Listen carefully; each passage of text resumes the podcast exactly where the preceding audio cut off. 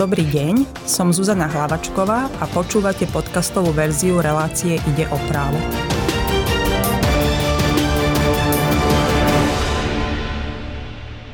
Novela zákonníka práce priniesla pre zamestnancov viacero zmien.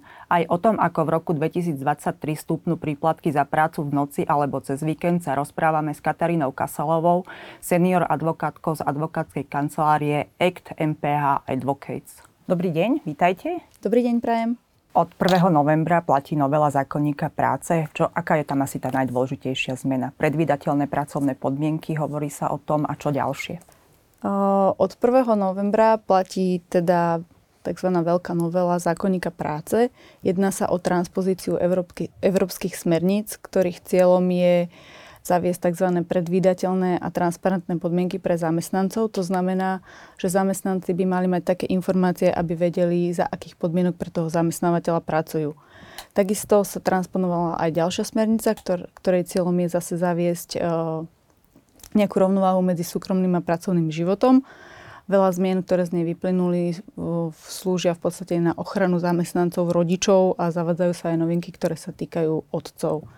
Keby sme si to možno tak v krátkosti zhrnuli, tak e, zavádza sa dva týždne plateného voľna pre otcov, ktorí e, majú ten priestor, aby boli doma s matkou a navezovali vzťah s tým maličkým dieťatkom. E, zavádzajú sa m, ako keby nové podmienky, za akých má zamestnávateľ informovať zamestnancov, teda zavádza sa nejaká administratívna povinnosť pre zamestnávateľa a aj mnohé inštitúty, ako napríklad dodatočná ochrana pre rodičov, možno zamestnancom podať stiažnosť ak voči postupu zamestnávateľa a následne sa brániť na súde. Mm, neskôršou novelou boli zavedené aj zmeny v príplatkoch, čo sa týka práce v noci, v nedelu, v sobotu a cez sviatok. A takisto sa zaviedli aj také inštitúty, ako napríklad možnosť rodiča požiadať o, o prácu z domácnosti, keď sa stará o nejaké maloleté dieťa. Medzi iným táto novela zaviedla aj nejaké novinky, čo sa týka pracovnej zmluvy. Môžeme si to nejako priblížiť? Cieľom týchto zmien bolo zaviesť e, tzv. ja to volám, že minimálna pracovná zmluva, pretože zákonník práce definuje iba úplne, že e, minimálne podstatné náležitosti pracovnej zmluvy tie sa, mm, poviem to tak, že oproti tomu, čo sme mali predtým, trošku zredukovali, ale podstatnými náležitostiami stále zostáva uviesť druh práce, jeho stručnú charakteristiku, miesto výkonu práce, deň nástupu do práce a mzdové podmienky.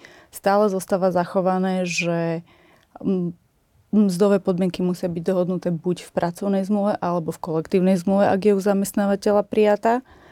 A potom také tie ostatné náležitosti, môže zamestnávateľ buď uviesť v pracovnej zmluve, alebo písomným spôsobom môže informovať zamestnancov o tých ostatných pracovných podmienkach.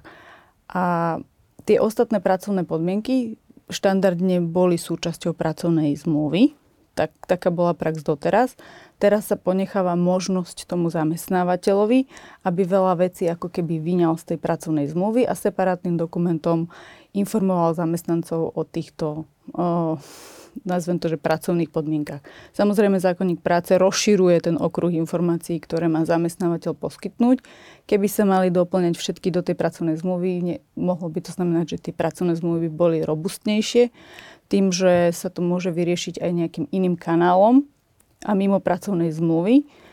To dáva priestor aj pre zamestnávateľa na to, aby jednostranným spôsobom tieto podmienky upravoval a dával v prípade ich zmeny vedieť zamestnancom a akým spôsobom tak môže urobiť? Ak pracovná zmluva neobsahuje tieto ostatné pracovné podmienky, tak zamestnávateľ je v prípade pracovných pomerov, ktoré vznikli po 1.11.2022, poskytnúť zamestnancom dodatočne tieto informácie a to v písomnej forme. Môže tak urobiť teda prostredníctvom nejakej papierovej formy alebo elektronicky, ak si má možnosť to zamestnanec nejakým spôsobom stiahnuť, uložiť a má k tomu neustály prístup. Čo sa týka tých informácií alebo rozsahu informácií, ktoré má zamestnávateľ zamestnancovi poskytnúť, tak sa jedná najmä o to, že do 7 dní od vzniku pracovného pomeru by mal zamestnávateľ informovať o spôsobe určenia miesta výkonu práce, pretože po novom zákonník práce umožňuje, aby mal zamestnanec aj viacero, pracovný, e, aj viacero miest výkonu práce. Tom prípade je potom potrebné aj, aby bol informovaný o spôsobe určovania, respektíve či si zamestnanec môže určovať pracovné, miesto výkonu práce sám. Ustanovený týždenný čas, týždenný pracovný čas, údaj o spôsobe a pravidlách rozvrhnutia pracovného času, rozsah a čas poskytnutia prestávky, teda v akom čase, dĺžka trvania, čas nepretržitého denného odpočinku, čas nepretržitého odpočinku v týždni, pravidla práce na čas, vrátanie mzdového zvýhodnenia, splatnosť mzdy a výplatu mzdy a vrátanie výplatných termínov. To je v podstate okruh informácií, ktoré by mal zamestnanec dostať do tých 7, do tých 7 dní. A potom ďalší okruh do 4 týždňov to je najmä informácia, čo sa týka výmery dovolenky, spôsobu jej určenia, pravidla skončenia pracovného pomeru, aké sú dĺžky výpovedných dôb, spôsob jej určenia, lehoty na podanie žaloby na určenie neplatnosti, to je napríklad absolútna novinka, ktorá sa doteraz neposkytovala, a právo na odbornú prípravu, ktorú poskytuje zamestnávateľ.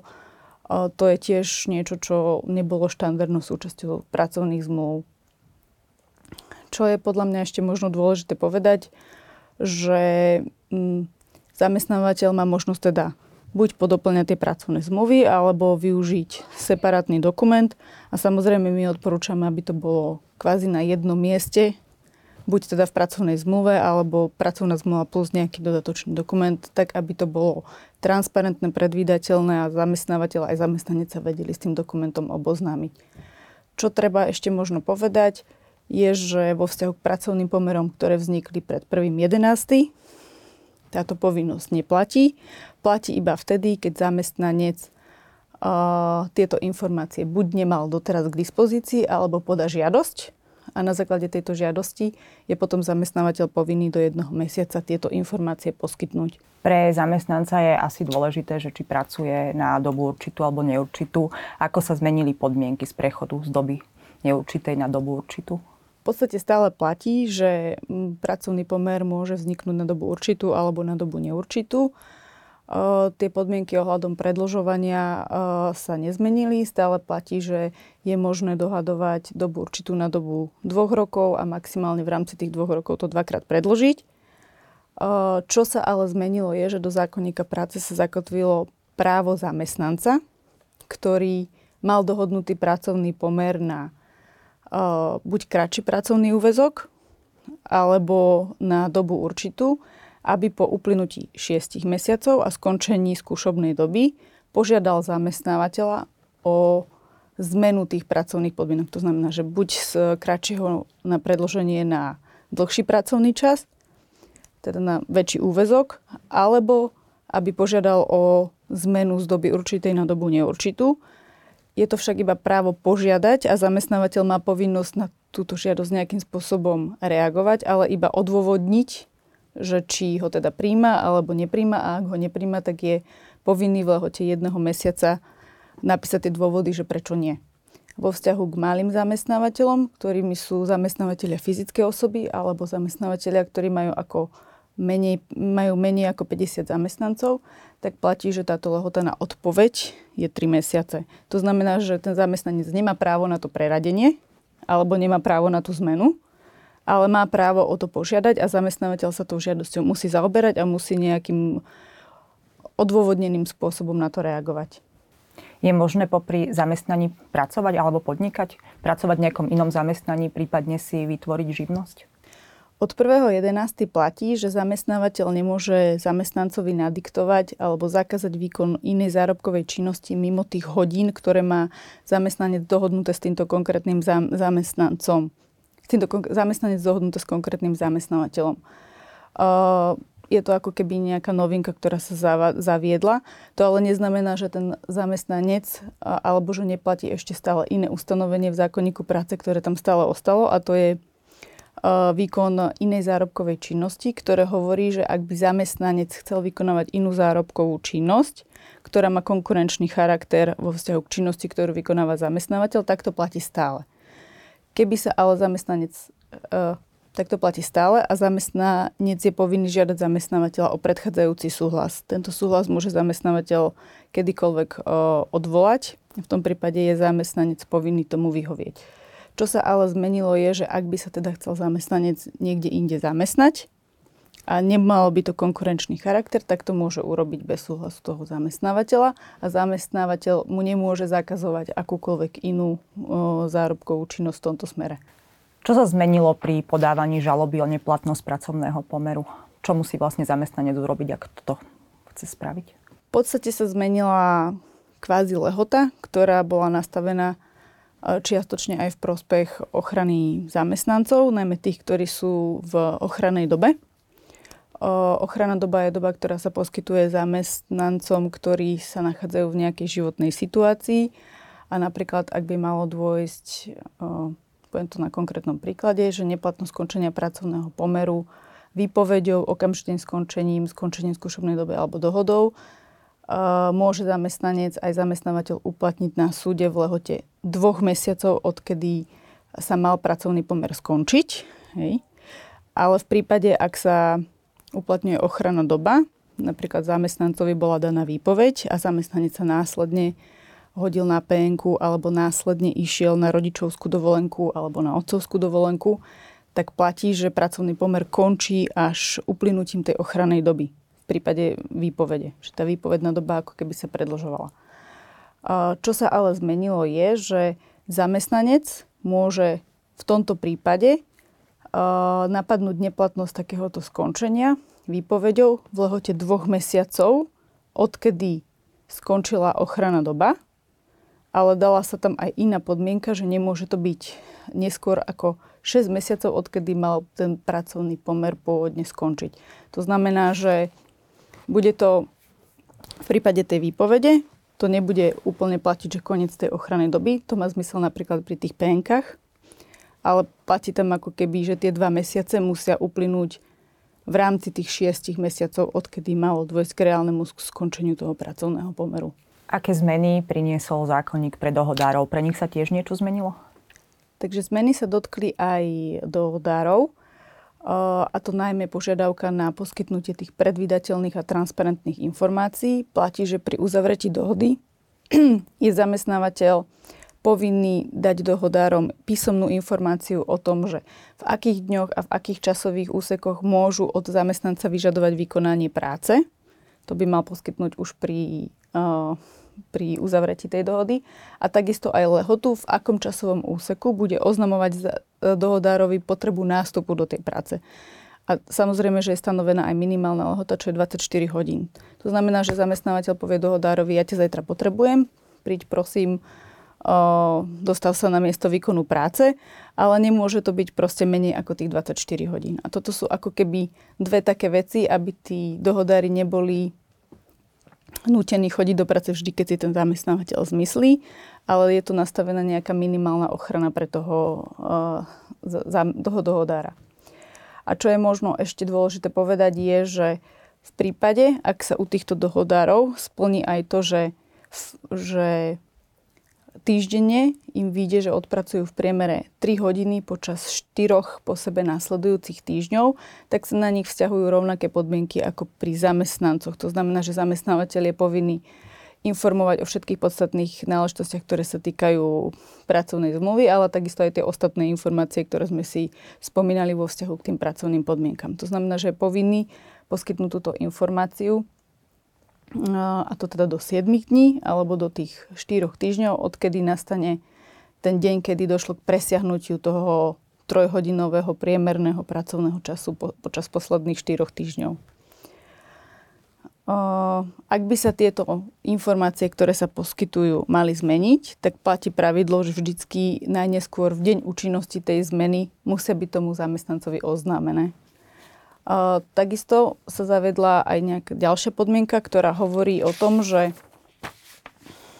ak by zamestnávateľ vyžadoval od dohodára výkon práce v rozpore s touto písomnou informáciou, tak ten dohodár má právo odmietnúť ten výkon práce. A takisto, ak by napríklad, keď sme si povedali tých 24 hodín, že potrebujem dohodára, ktorý mi robí nejaké výpomocné práce v reštaurácii, oznámim mu menej ako 20, oznámim mu 24 hodín vopred, že prosím príď nástup na túto zmenu a ja to následne zruším, tak tento zamestnanec má právo na kompenzáciu vo výške 30% tej odmeny, ktorá by mu prináležala ako keby e, do tej práce prišiel. To znamená, že je to nastavené tak, že aj ten zamestnávateľ si má premyslieť, kedy toho človeka bude potrebovať. Samozrejme, aj z tohto pravidla sú nejaké výnimky, ale tie, sa, o, tie sú špecificky uvedené v zákone. O, je tu napríklad ešte platí situácia, že ak má ten, ten dohodár nastavené, že tie časové intervaly, kedy má chodiť do práce, už v dohode, tak nie je zamestnávateľ povinný poskytovať tú informáciu, lebo už to má presne nastavené v tej dohode. Od novembra platná novela zákonníka zmenila aj otcovskú dovolenku. Čo sa všetko tam zmenilo? Zmenili sa nejako aj dávky, alebo na čo má vlastne otec nárok?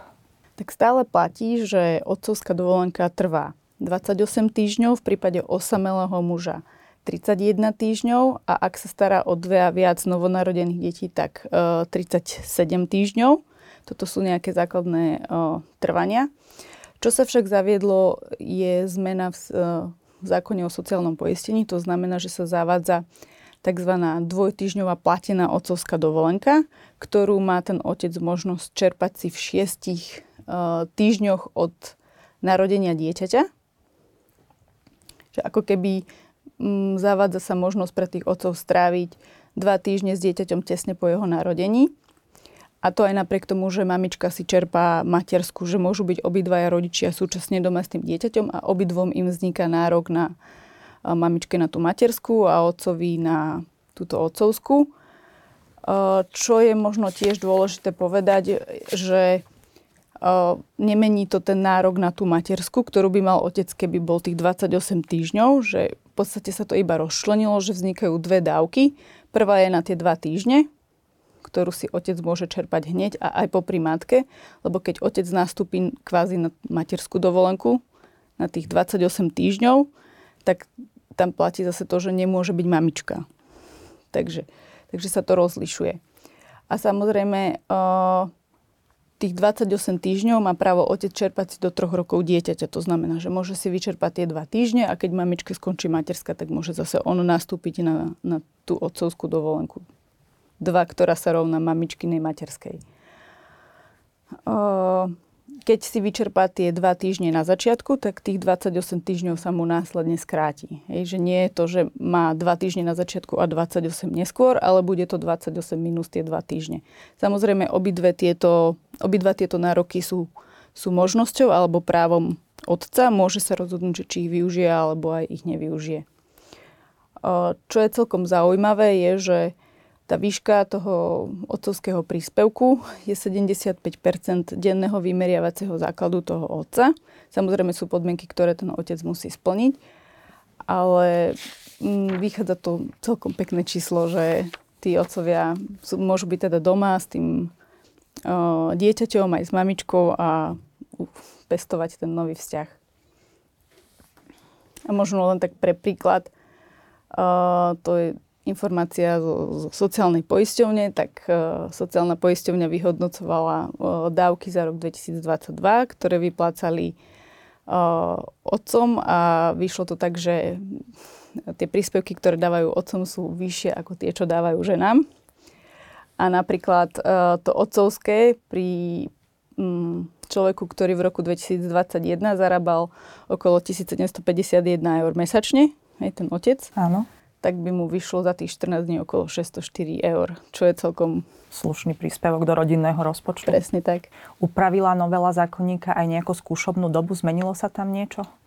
Uh, áno, došlo k zmene.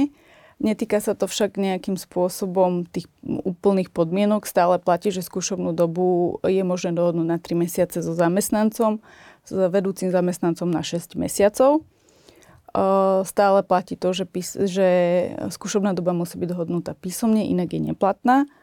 Čo sa zmenilo je ale to, že pri pracovných pomeroch uzatváraných na dobu určitú, tá skúšobná doba nesmie byť nikdy viac ako, ako je polovica tej doby určitej. To znamená, že keby sme mali dohodnutý dobu, dohodnutú dobu určitú na 4 mesiace, tak moja skúšobná doba môže byť maximálne 2 mesiace, že nie je to ako keby tie 3 mesiace, ktoré umožňuje ten zákonník, ktoré umožňoval zákonník práce doteraz.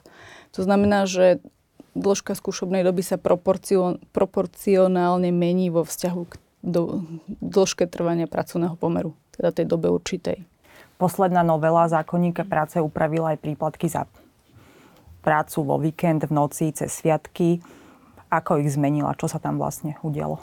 Túto zmenu neprinesla tá veľká novela, ktorá začala platiť od 1.11. Mm, na začiatku decembra však bola prijata ďalšia novela. Bolo to poberne veľmi diskutované vzhľadom na to, že v roku 2019 kvôli korone sa stalo to, že všetky tieto príplatky, ktoré boli pôvodne naviazané na nejaké percento z minimálnej mzdy, boli rozpojené a väčšina týchto príspevkov vlastne aj dneska je stanovená pevnou sumou. To znamená, že nárok na tie príplatky vznikal v pevnej sume a nedochádzalo ako keby k navyšovaniu v dôsledku toho, že sa zmenila minimálna mzda. Čo je podľa mňa veľmi pozitívnym gestom je to, že minimálna mzda na rok 2023 bude proste 700 eur. Došlo k výraznému ako keby navýšeniu oproti tej pôvodnej čiastke. A stále platí, že zamestnanec, ktorý odpracuje zmenu napríklad teda cez víkend, v noci alebo vo sviatok, má nárok na tú dohodnutú mzdu, ale aj na mzdové zvýhodnenie alebo teda ten príplatok.